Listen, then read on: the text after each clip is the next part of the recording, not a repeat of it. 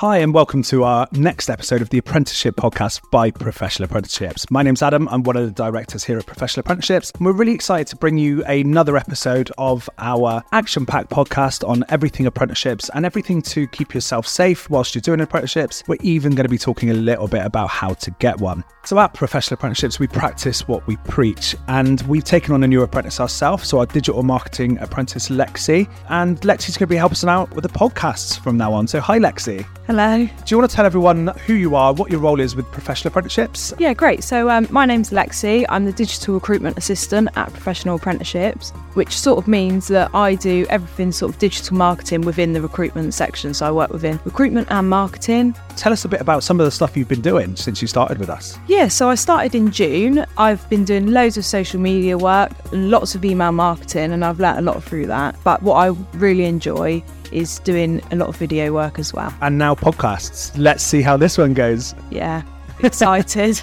Today we are going to be talking about, from a safeguarding point of view, about knife crime. So we are going to be delving into uh, a rather potentially sad and upsetting topic. And the reason for this is that in Bristol, there's been a, a couple of knife crime incidents recently that have really caught the attention of the city. So we've got Junior Saunders, who's coming in, who also promotes apprenticeships. He's going to be talking to us a bit about his role, but he's going to be talking a little bit more in depth about the knife crime issues that we're facing, not only in Bristol, but further afield. And then we're going to be talking to three of our apprentices, Lexi, aren't we? So who are we going to be talking to today? So we're going to be talking to Jada, who is a digital marketing apprentice, as well as Ella, who is also a digital marketing apprentice. And then we've got Lorenzo, who's a business admin apprentice. Yeah, certainly. So they're all at different stages of their apprenticeship, which is a really exciting thing to talk to them about how they got their apprenticeship, what they're doing for it, and really what they've got out of it. So I think for our listeners who maybe are looking for apprenticeships at the moment and don't know how to go about it, there's going to be some really insightful information in there, isn't there? Yeah, for sure. Very quickly, uh, how did you get your apprenticeship? How did you find the vacancy? So after I did my A levels, I did apply for university, but then I realised that it really wasn't for me. I found that I actually learn quite practically. So I decided to go the apprenticeship route, but I really wanted to get into something creative like marketing. Then very few and far between. It really is, isn't it? I mean, as, especially the last couple of years since COVID, there's been less apprenticeships out there being advertised. Yeah. So, I mean, a lot of people are being signposted to apprenticeships. It's finding the right one and it's being able to apply as well because since COVID, people have struggled to have the careers advice that they need. You had support, didn't you? But not from necessarily school and college. No, um, where I went to school, they did just really push to go to university. So I didn't really understand that from school that like an apprenticeship was an option. So, what we're going to do now, I'm going to hand over to you to have a chat to Junior. So, thank you so much.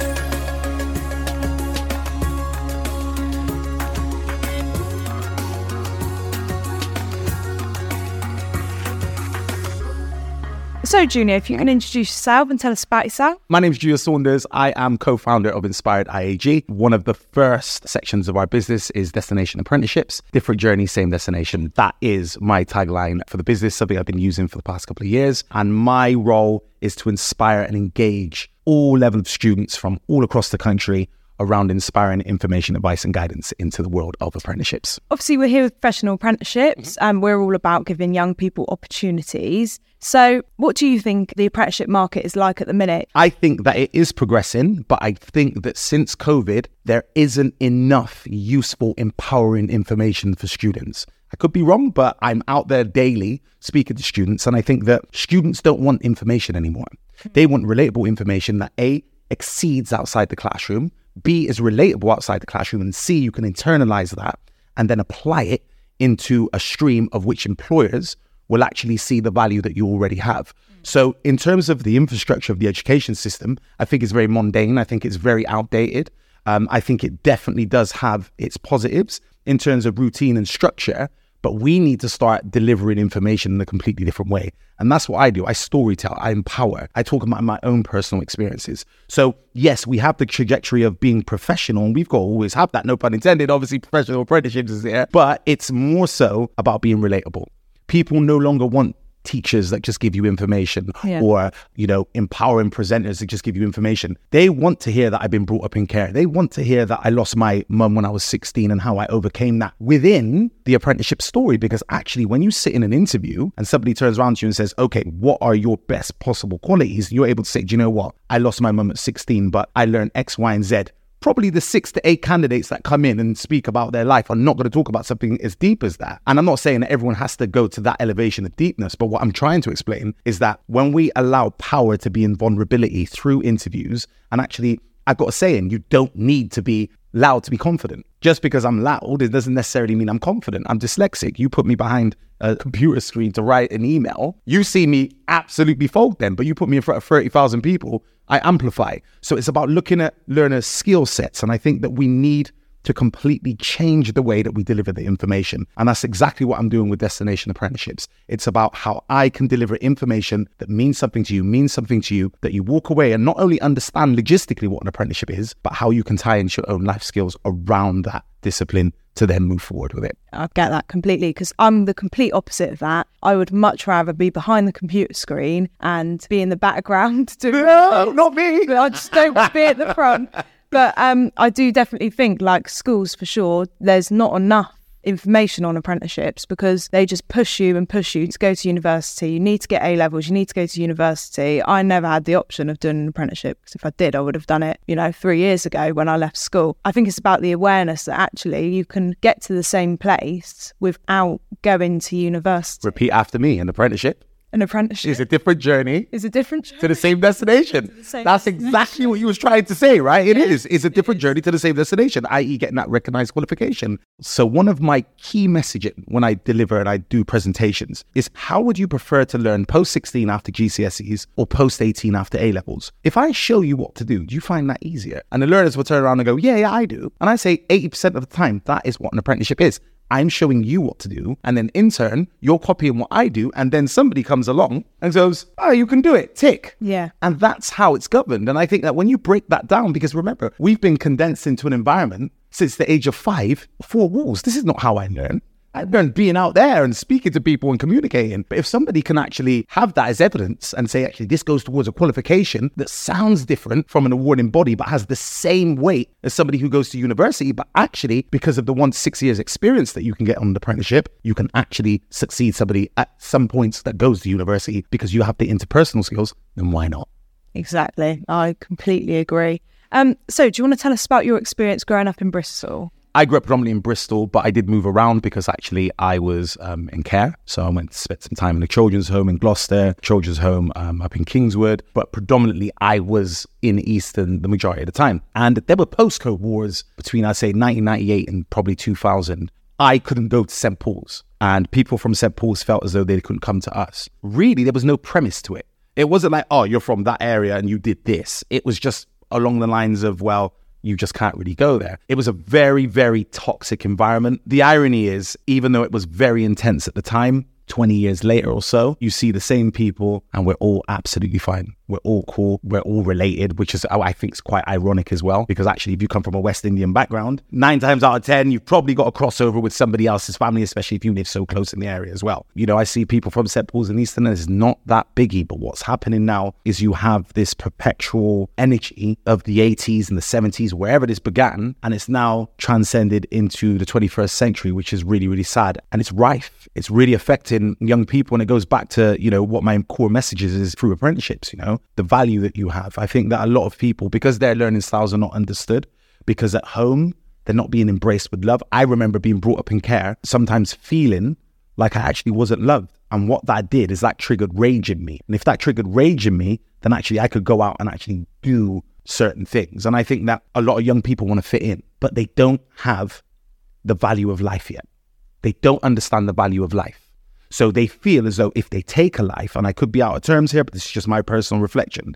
If they take a life, it doesn't have consequences. They don't recognize that actually 20 years later, you're going to look back in hindsight and see how pathetic this all was. But because in that moment you want that validation and you want to feel accepted, you'll do something that has huge, monumental consequences. It's about understanding that it doesn't go away. Once you hold that blade and once you kill somebody, that is a lifelong commitment to regret, to, you know, guilt, to changing the dynamics of their lives. And I think that the work needs to be done internally. There's a lot of projection about knife crime and about what we need to do and people meeting up with each other We need to do the internal work with our young people. And that means the value that they have, looking at their learning styles, looking at the fact that they can advocate without consequences for them speaking freely about who they are. We need to look at the family unit. If they're not together, okay, how can we encourage more participation from their father? Even if their father is depleted and down and out, they might have love, but they may just need an opportunity to flourish with their child.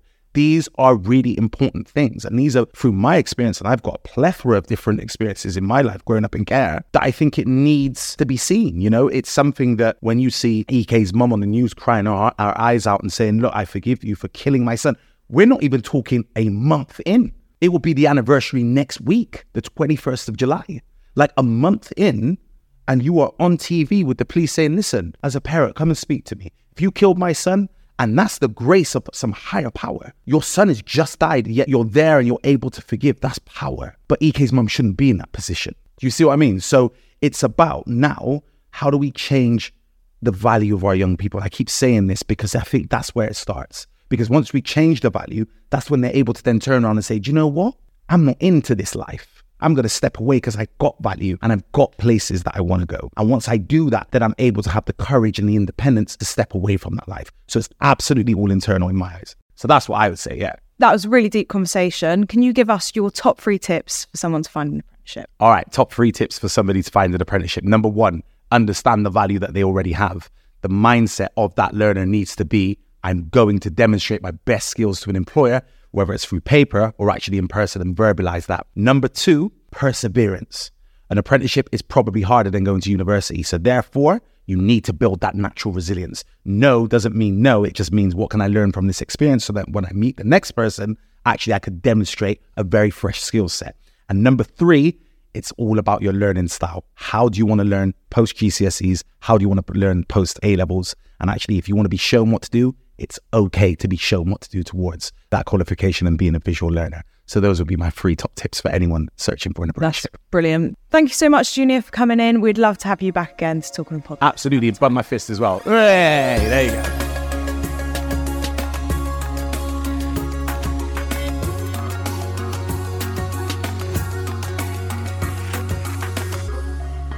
Thanks, Junior. That was really insightful and interesting. And I'm going to hand you over now to Adam, who's going to talk to our three apprentices.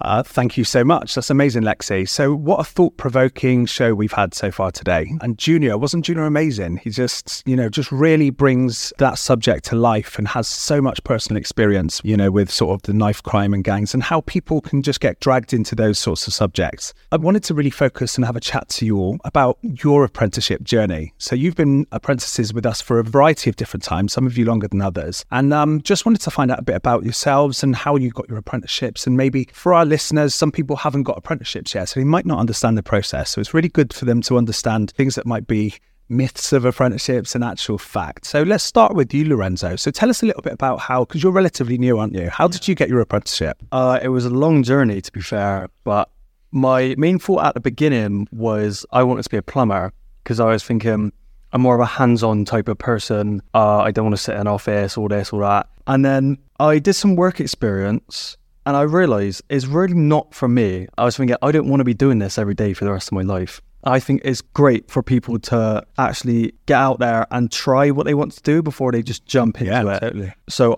I think if you're looking for an apprenticeship or you're thinking of some kind of apprenticeship, definitely try and do some work experience first. That is key. Because if you get that apprenticeship and you end up hating it, it's a long process to get rid of it. Go to another, find another. So um, I did my work experience. I realized I didn't like it. I was thinking, I don't know what to do now. So I was looking at my subjects in school. I was thinking I might follow on from one of them. And I realized my favorite lesson was business studies. And because of that, I was thinking maybe a business related apprenticeship. That might not be too bad. I quite, I think I might quite enjoy that. And then I started thinking about it more and more. And I think it might have been parents even in one night or something. Maybe I think it was a careers fair. But Adam had a stall at my school. And um, I spoke to him with my parents. We got along, here off, and he gave me his contact. And eventually, uh, we was in contact, talking, and managed to sort out some work experience. And that work experience was really great because I got a lot of experience with the admin role, which is what I was thinking of at this moment, and the role I ended up getting.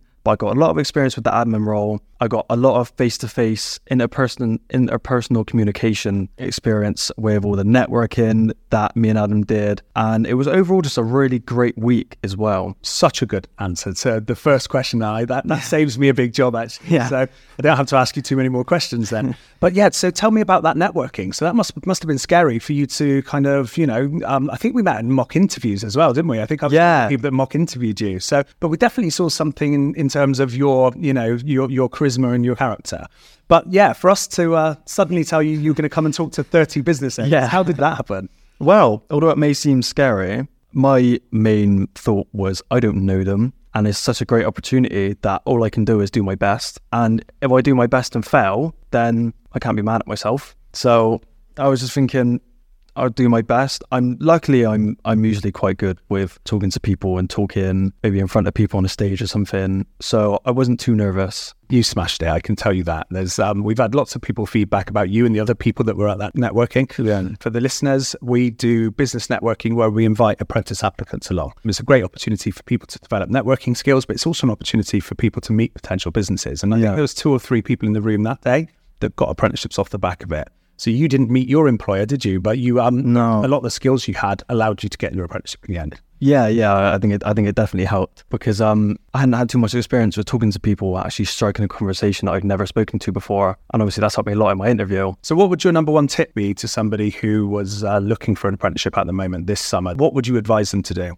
I would say if you've done work experience and you want to go through with it, then just be confident. That's brilliant. And I think preparation, so planning and preparation allows you to be confident. doesn't it? Yeah, yeah, definitely. That's really good. So, Jada, so tell us a little bit about yourself, introduce yourself, and what apprenticeship are you studying? I am a digital marketing apprentice at Flex Digital. And um, I went to university first, actually, before I joined this apprenticeship. So it's kind of unconventional, but And it's really interesting to talk to Lorenzo, who's a school leaver, and then yourself, because pre 2017, apprenticeships weren't as inclusive. So you couldn't take a step back in terms of being at uni and then doing an apprenticeship afterwards. So apprenticeships can be used as like the modern internship. So I think people are going to uni and studying, but not having enough skills to actually access the, the workplace. So that's where for, for grads, the apprenticeship program fits in quite nicely. What was your sort of thought process in terms of when you decided that or found out about the apprenticeship program? I thought that this would be an amazing experience for me to gain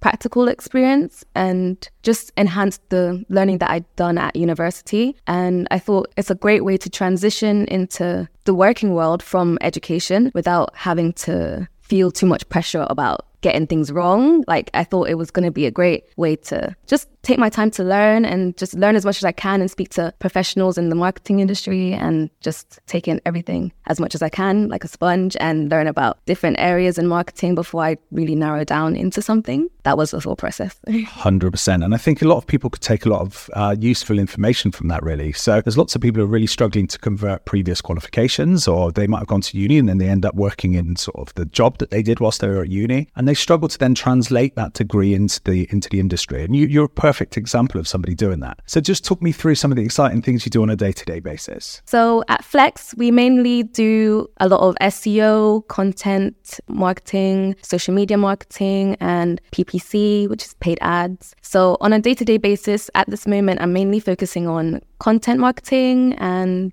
SEO stuff. Which is search engine optimization. Thank you. And yeah, so um, I spend a lot of time writing blogs and drafting social media posts for clients. So I think that's what was so great about Flex was because they allowed me to just jump straight into doing some work and working for clients. and having a really experienced team around you because I know the guys at Flex and they, they know what they're talking about. Yeah, they do. So, Definitely. and having that experience there and also having then the experience of your tutors. I mean, how has that been, the learning side of it from professional apprenticeships? So, yeah, my tutor is so supportive. We have one to one sessions and we have monthly training sessions as well. And I find them very useful. Every time I've done a training session, I find that going back to do client work, I find I have a lot more knowledge than I had before or navigating it a different way. Yeah, so I'd say they're very useful training sessions with my tutor and he's very supportive. I can call him and message him just a simple question and he's very responsive. So, who's your tutor? You can give him a shout out if you want. My tutor is Yatin.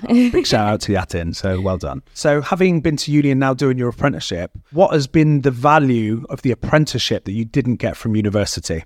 Uh, I would say I've had the opportunity to do a lot more practical work, whereas at university, I focused mainly on theoretical stuff.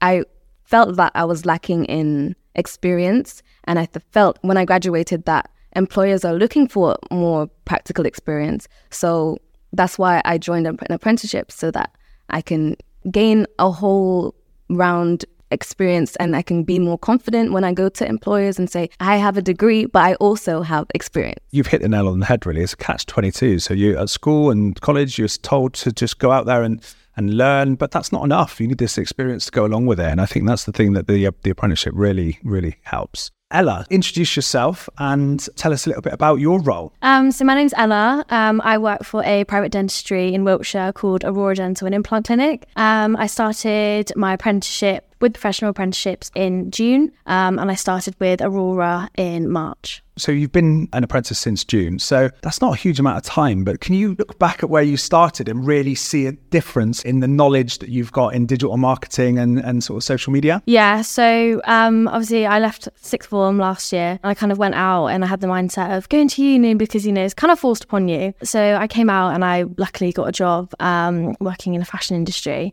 which kind of I fell into marketing because I had that creative side to me anyway because I did photography and graphic art A level. So I had that in me already. And then when I was with the company, I just kind of got to a bit of a halt. I thought I need something. I said, like, I'm very hands on, like, I need to work. Um, it's been drilled into me from a very young age, very independent. So I was kind of, you know, having a look on Indeed and something. Uh, and then a job popped up um, with professional apprenticeships. And I had an interview with yourself, uh, which went so well. I was like bouncing off the walls after. And then we found, obviously, my job role with Aurora and just seeing the growth that I've had from when I started to now is crazy. And my tutor is also Yasin, and he we had our um, our one to one yesterday. He said you've come on leaps and bounds in such a short amount of time, um, and I'm already starting things like SEO yeah. that you're not really supposed to start until a bit later on. But my employer feels that you know I'm ready to take it on. Yeah. Um, so she's given me that responsibility of doing SEO, blog writing, and that's a really important thing. So I think uh, so. Let's just clarify. So you're with Yatin, right?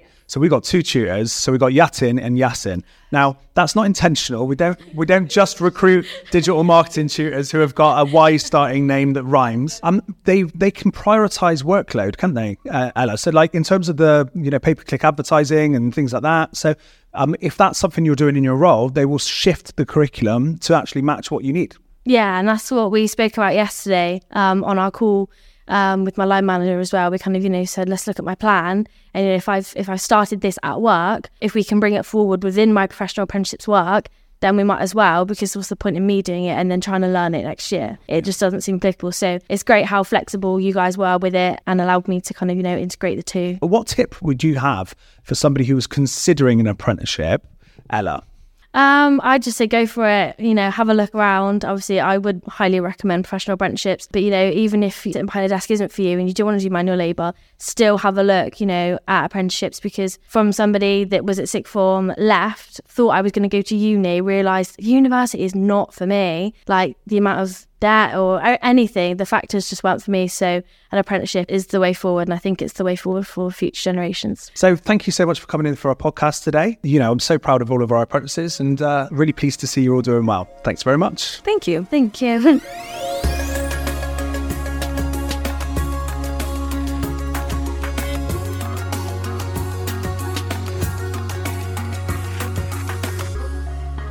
So, obviously, yesterday, Lorenzo, you attended the Hollie Gazzard event. For those of you that don't know, Hollie Gazzard was someone that got stabbed to death by her boyfriend. Well, not really boyfriend at the time, but yesterday, um, Nick Gazzard, her dad, came in to talk to us about the importance of keeping safe and domestic abuse and things like that. So, Lorenzo, you attended. What did you sort of take from that whole conversation? You know, what really stood out to you about that? Although it may it may seem a bit dark, it's just it worries me thinking about all of that because I have known people that have been face to face with that exact situation, and all it really takes is just one bad mood for someone, and they could end up like Hollie.